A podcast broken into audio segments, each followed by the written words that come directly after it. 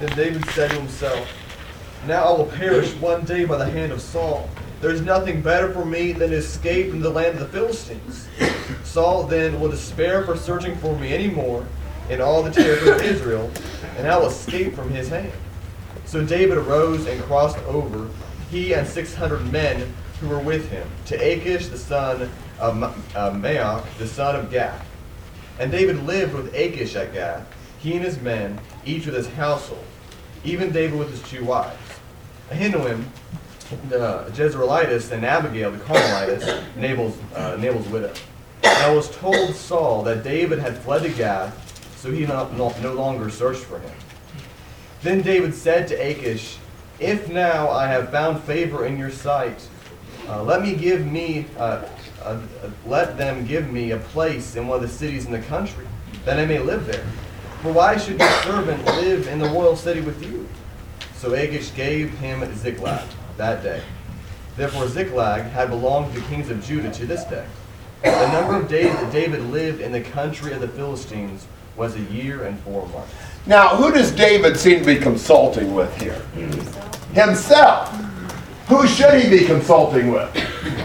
Yes. You do not read here about David requesting the ephod, or him praying, or him seeking spiritual counsel. He says to himself, and what does he say to himself? I am about to perish. He ever said that before? Remember that back in chapter 20? There's only a step between me and death. And what's our evaluation of his thinking right here? Lack of faith. Lack of faith. Is it true he's going to perish one day at the hand of Saul? Should he have known that he won't perish one day at the hand of Saul? He is the anointed one. He has not yet received the fulfillment of that. God has promised him the throne. How could Saul kill him before he becomes king? Furthermore, were it God's will that Saul kill him, he would want that. Is that if it's not God's will that Saul kill him, Saul won't kill him. So he's really not trusting the Lord. He's looking at things from a human perspective. From a human perspective, would we say Saul's going to get him one of these days? I think so. He's come pretty close several times. So you can see from a from a man-centered standpoint, absolutely. But if you have trust and faith in God and His promises, then you would not think that. And that's, I think, what you've got in this situation. He's thinking more from the human perspective. So what does he decide to do? Flee to the land of the Philistines. Have we ever seen that before? Went, went to Gath. Yeah, when he fled to Gath back in chapter 21. Flees to Gath again. Didn't work out too well the time before when he fled to Gath. That's been some time back. Remember what he had to do to get out of that one? Yeah, act crazy, slobber into his beard and scribble on the wall and act like he was a madman. And, uh, you know, Achish decided he had plenty of those, didn't need another one, and drove him out. But this time, Achish accepts him. Wonder what the difference is.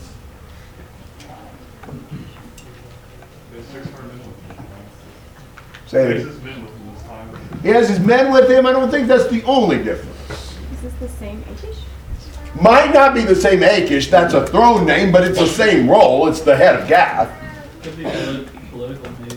If he thought that David would eventually assume the throne, then no. It might be political. Mm, That might even hurt David if that's what he thought. He's a more established enemy of Saul. He's a more established enemy of Saul. Jacob? He's not acting mad. Well, yeah, but he acted bad before, so he could get out of it. I think that now nobody sees David as allied with Saul. Before even the priest thought, you know, he would be on a top secret mission for Saul. The rupture between Saul and David is now clear. Saul's been chasing David all over the country. This is kind of on the principle of my enemy's enemy must be my friend. You know, Saul's the king of the Philistines' enemy. David is an enemy of Saul, therefore David must be okay now. He must be pro Philistine. I think that's the concept that the Philistines have. They accept him because his reputation as an outcast of Saul is well established. They assume he really is pro Philistine. They would assume that he would really want to take vengeance against Saul. Wouldn't anybody under these circumstances from a human perspective? You see that concept? So he is basically defecting to the Philistines, requesting asylum. That is granted for him and his men. And David requests one thing of Achish, which is, yeah, could I have a place for me and my men to go? One of the cities. And Achish gives him Ziklag. Perfect. Ziklag was on the Judah side of Gath. A perfect place where David and his men can stay and where they can more or less avoid Achish's surveillance. Achish won't really know, other than for David, David's reports, what's going on there and what he's doing. Now we'll have to read the next section to understand that a little bit better. But to this point, David has left Israel, sought asylum with the Philistines, given a city for him and his men on the outskirts of Gath, Ziklag. Comments and questions? All right, look at what happens. Yes? I think you put him on the outskirts because they thought if he was too close to the center that he would just like try to overtake it or something. No, I don't think so. I think it's just a place they've got for him to live. You know, probably a city that uh, was more available. Something closer in perhaps would be more sought after by Philistines. I don't know. But I don't think it has anything to do with the strategy of fearing David because they don't seem to fear David. They seem to see him as an ally. Yes, Chad. We see some of David's poor decisions maybe based on Samuel's death.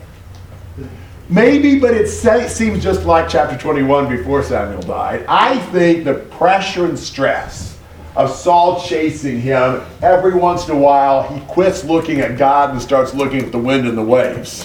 Whenever we take our focus off of the Lord and we look at the crisis, it's tempting to take matters into our own hands and do something not right to try to protect ourselves. Tyler. Um, I'm just interested to note the character of David, you know, especially in the past couple chapters. We, we almost see him being, some people would say, a little bit wishy-washy. We see him as being really strong spiritually one minute when he's dealing with Saul. We see him almost weak, you know, when he doesn't consult God, moving off the Philistines. And I think it mirrors kind of maybe the way we are sometimes. Just the idea that we have times when you know, we rely on God, we can be very, very spiritual, very focused.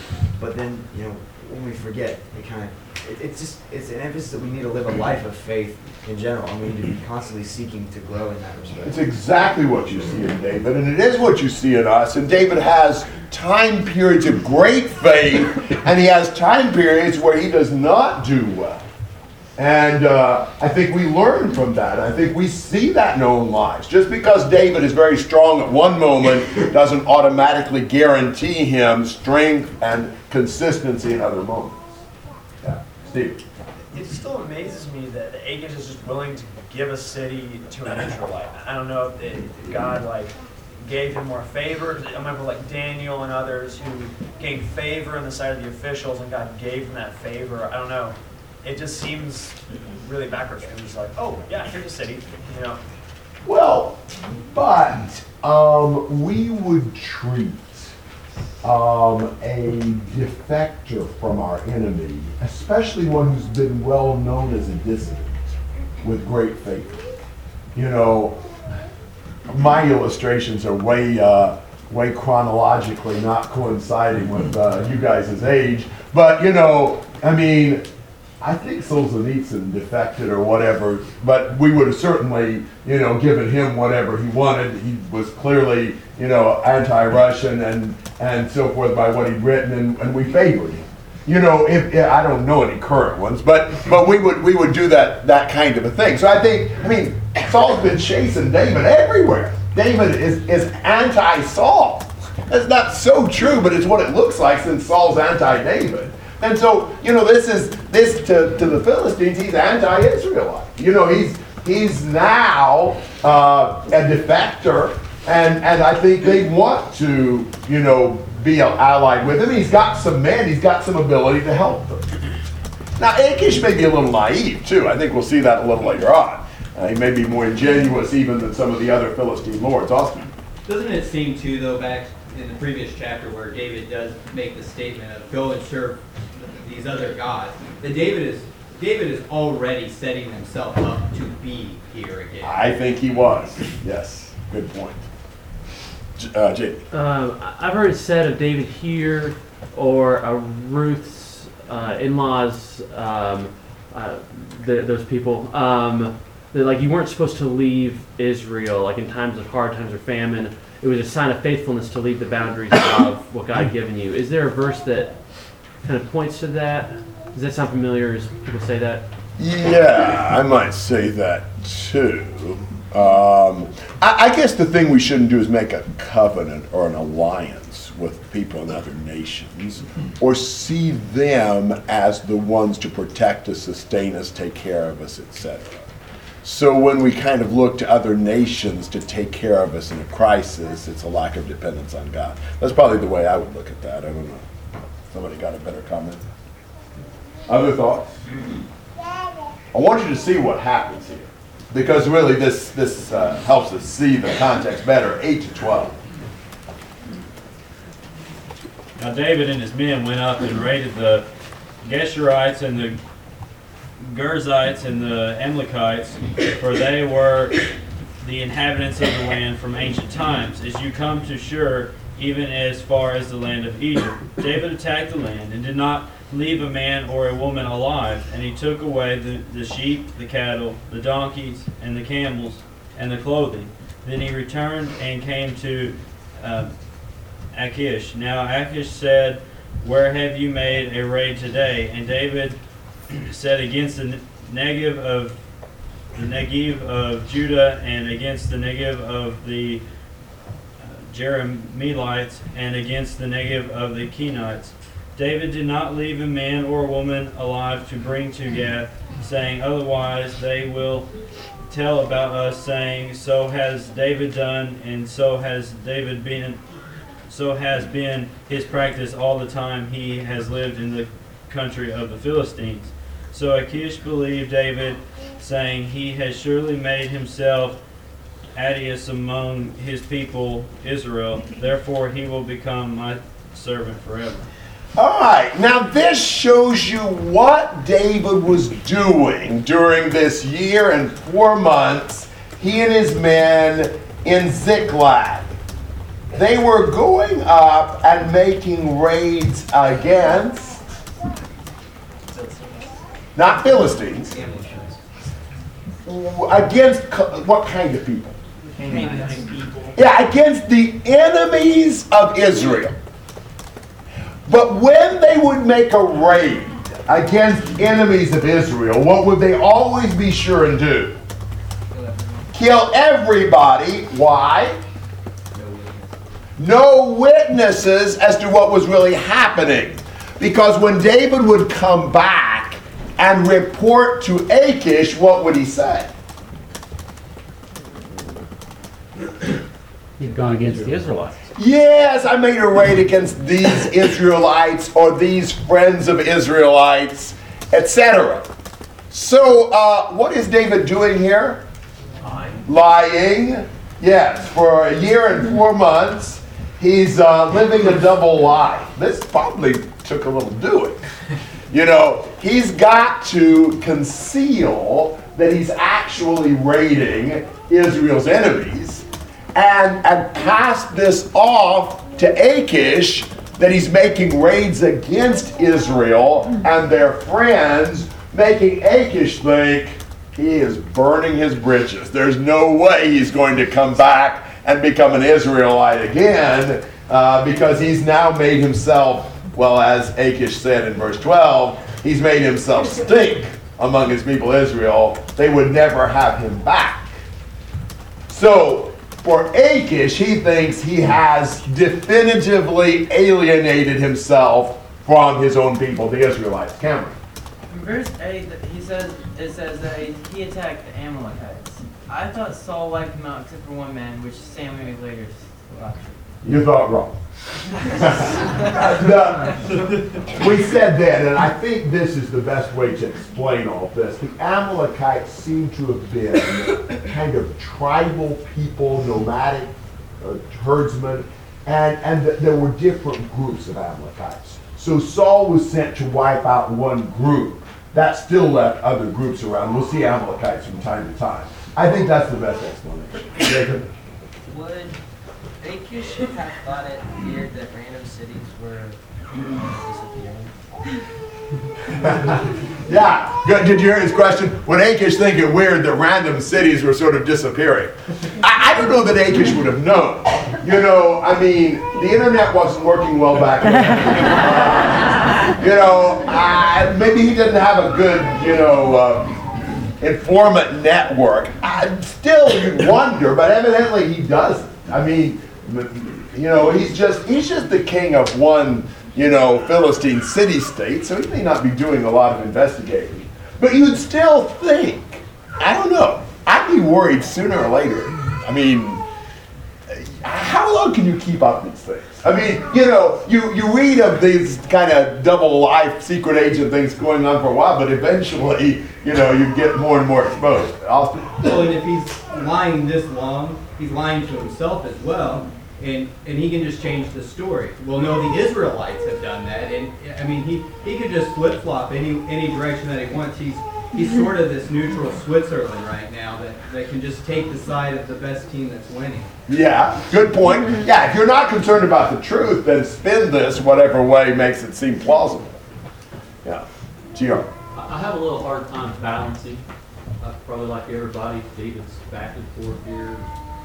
That, you know, it's not just him that's keeping this secret. He's got six hundred men, and- and try to keep a secret within six people.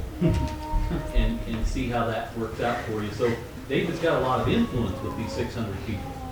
Yes, he does, though, if any of them squeals, they're toast.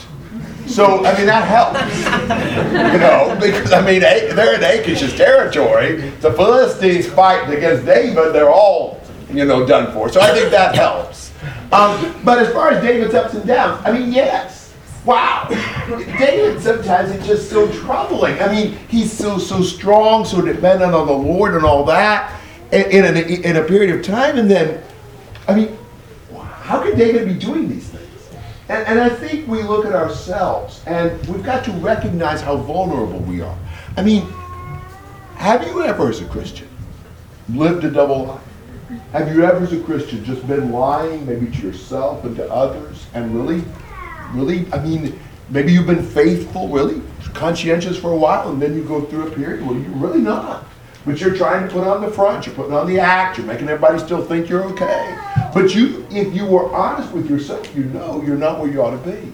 You know, I think that happens. Uh, it happens in a troubling uh, number of cases. And I think David's in the same situation. I mean, somehow or other we numb ourselves. You start getting away from the Lord and you start lying like this. I mean, your whole focus is on how to, you know, keep yourself from getting caught. Your focus isn't on what's the Lord thinking about me. You, you, you're putting all your energy into getting this done right. I, I don't know, but I, I think for me, I could, I could see that happening. Uh, but it is really, it's bad, Mike.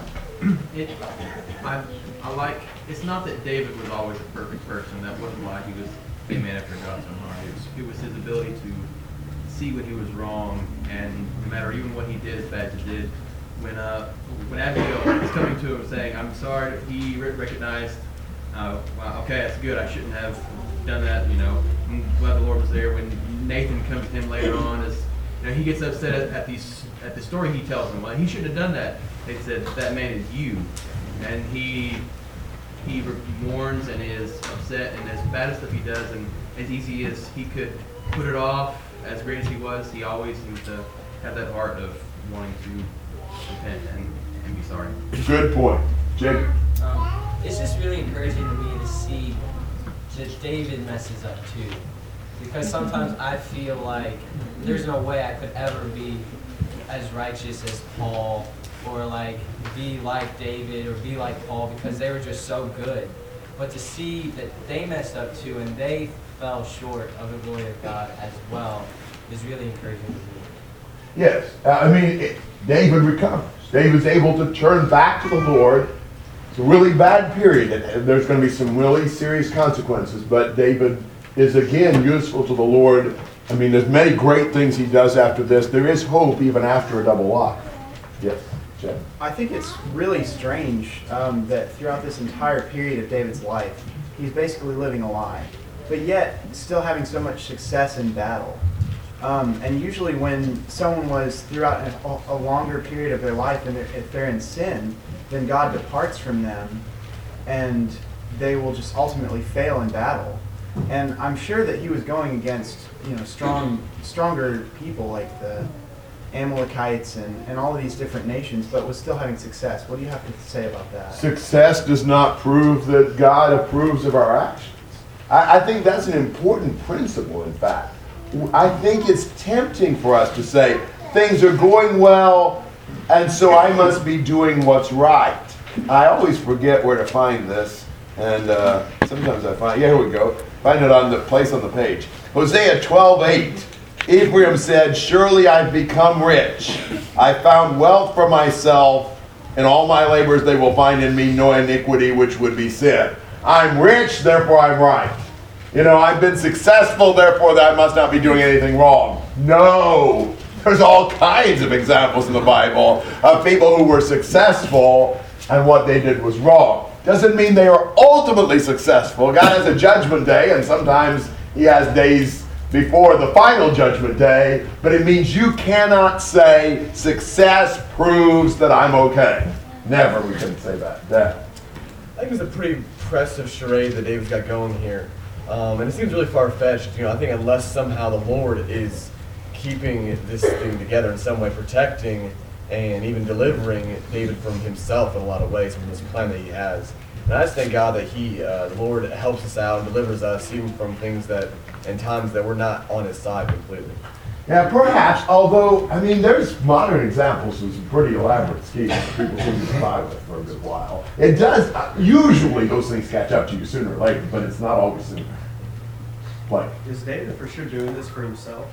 I mean, well, I mean, you think he's trying to protect his own skin. Of course, he wants to fight against an enemy of Judah. that's what I'm saying. Is he is he fighting his people? I mean, I don't know. I kind of that's what I thought what we were saying was that he was fighting his people, getting all these possessions for himself. No, I don't know that that's so much yet, but he is trying to say to Achish, I'm fighting mm-hmm. Judah. But what he's really doing are the things he would want to do fighting the enemies of Judah. I mean, if there's a sense in which David is very uh, successful, and we might even say wise in what he's doing. Look, look at this. I mean, by, by raiding these enemies of Judah, he's getting spoiled. It's providing for the needs of his followers, and we've already seen that's a constant stress for him.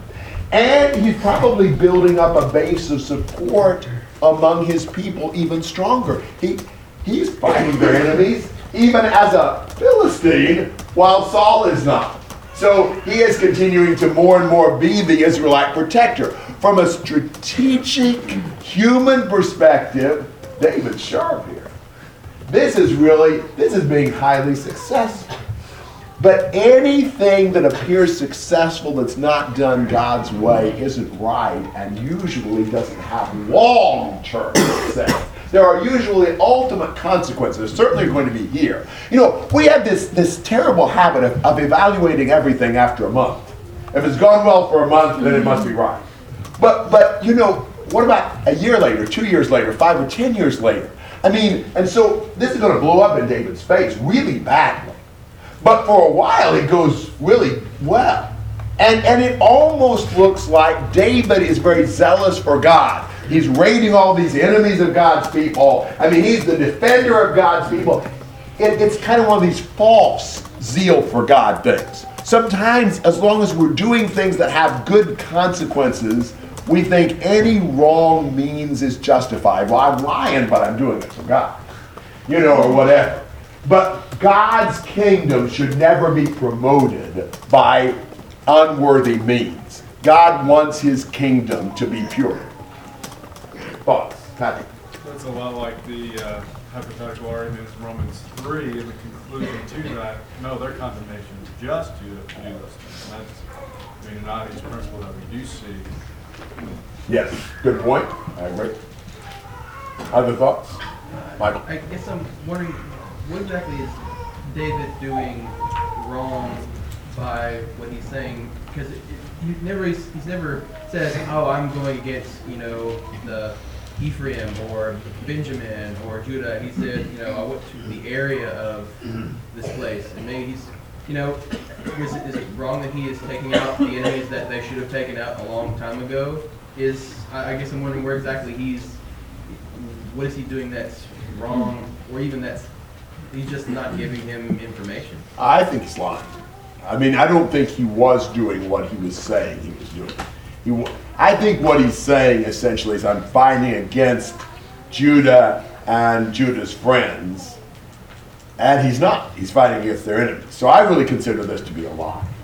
Thank you. Yeah, and it's like he's not specific enough to get away with it. I mean, really good liars know when to include details and when not to include details, so and allow for wiggle room. Yeah. I mean, he's getting away with it from Achish. Achish is believing him. Achish, Achish is swallowing the line. But he's not getting away with it from the Lord. Uh, well, well, and it goes back to the, that end statement. He has made himself odious against the Israelites. So, so regardless of how David's lying or not, David is making people believe that he is against Israel, Yes. which he is not. Yes. He is Israel. Yes. So, yes, that's exactly right. He is, at the very least, he is extremely deceiving Achish. I think he's probably just lying. Well, and along with that, to be against Israel is to be against God. Yes. And, and again, he, that that is the ultimate sin. Yeah, you wouldn't want to leave people with the impression that you're against God's people. That would be wrong. He's also perhaps un, improperly cruel in wiping them out completely. There may be some question mark about that, Jason. Well, even if there is a little bit of truth in what he's saying, he's not saying a complete lie. It all goes back to a lack of faith and a lack of trust in God, and that's the reason that he's somewhat misleading these people, or all the way misleading. You know, he, he does not have the faith and the trust in God that that you would expect of him. That's absolutely true. Yes. Good comment. Jake. uh, not to take away from the the fact that he's lying and doing wrong with this, but are we to see this also as David uh, improperly, but fulfilling what should have been done in the times of the judges, fulfilling what should have been done by Saul already, um, and kind of being the king? He, he's not yet doing it in wrong ways, but wiping out the Canaanites. I don't know about that. But I think fighting against their enemies, yes, wiping them out, I'm not sure if we should see that as a proper fulfillment of the extermination of the Canaanites. I mean, God said when they failed to exterminate them that He was going to leave them there to be thorns in, in their side and so forth. So I don't know we can do that. Look at what happens. Now it came about in those days, chapter 28, that the Philistines gathered their armed camps for war to fight against Israel. And Achish said to David, Know assuredly that you will go out with me in the camp, you and your men. David said to Achish, Very well, you shall know what your servant can do. So Achish said to David, Very well, I will make you my bodyguard for life. Do you see what's going on right here? Major coordinated Philistine offensive against Israel. All five city state kings are going to join their forces together and have this, you know, massive massacre of Israel. And, well, what does Achish say to David? I want you right next to You can join us. You'll love this because we're going to wipe them out, David. He's saying that totally sincerely. He thinks David will be thrilled. You know, he gets to participate in the mother of all, you know, Israelite massacres. Won't this be great? It's kind of like success is ricocheted back on David's head. You know, his sin is finding him out. You know, what could he say? Uh, well, I, I'm planning to be sick that day, you know. I mean, he pretty much needs to look eager, right? Because, I mean, he's really got to keep up the charade. I mean, he's been trying really hard to make sure nobody finds out that he's not really doing what he says he's doing. And so if he acts like he's not enthusiastic, or if he begs off, it's like, why wouldn't he want this? So, I mean, this is really kind of an awkward position. Uh, I'm not exactly sure what David meant uh, when he said, uh, Very well, you shall know what your servant can do. I mean, it's almost like saying, Well, you'll see what a great warrior I am. You'll see how. But, but it's kind of an ambiguous statement. I, I, I don't know what David was really thinking. But Achish is so enthusiastic to get David's involvement. He said, I'll just make you my personal bodyguard. Which I, I don't know. I, I mean, I'm guessing, you know, Achish is probably going to be pretty well surrounded by Philistine, you know, soldiers and things like that. Um, so, I mean, if, if, if David could somehow maneuver himself right at the edge of the troops, maybe he could, you know, turn and join the Israelites, but probably not if he's Achish's personal bodyguard. So, can you imagine what David and his men must be thinking? They're really trapped, it looks to me like. And it's one of those things where when sin starts being successful, then it starts closing in on us. You know, um, it, it, it, one, one parent sin kind of leads to more and to more, and it's kind of like quicksand. You know, you just got to start going down, and you know, what are you going to do about it? It's going to be hard to get out of this one.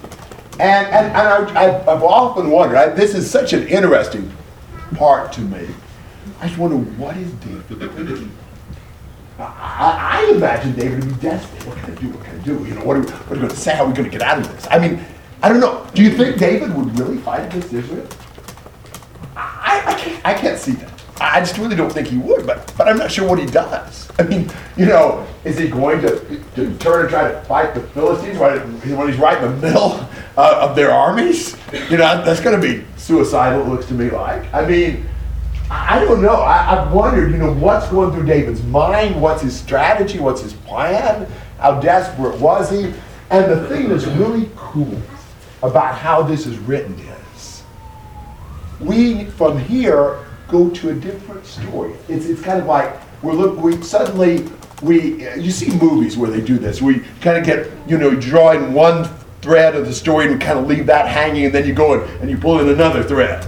And you're, all, you're wondering, what's happening with them? What's going to happen with them? How's that going to work? Well, that's what, we're, we're, we are left to ponder with David, you know, what's going to happen while we look at how all of this Philistine offensive is affecting Saul and what he's going to do about that. And only in chapter 29 are we going to come back and pull up this thread of the story and see what happens if David's able to get out of this one or not. So the way this is written is really cool, but it really leaves David and us in suspense.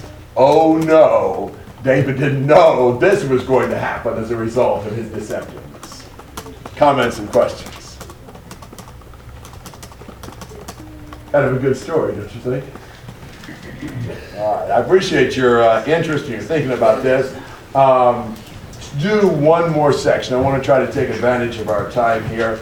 Uh, so would somebody read three to six? Now Samuel was dead, and all Israel had lamented him and buried him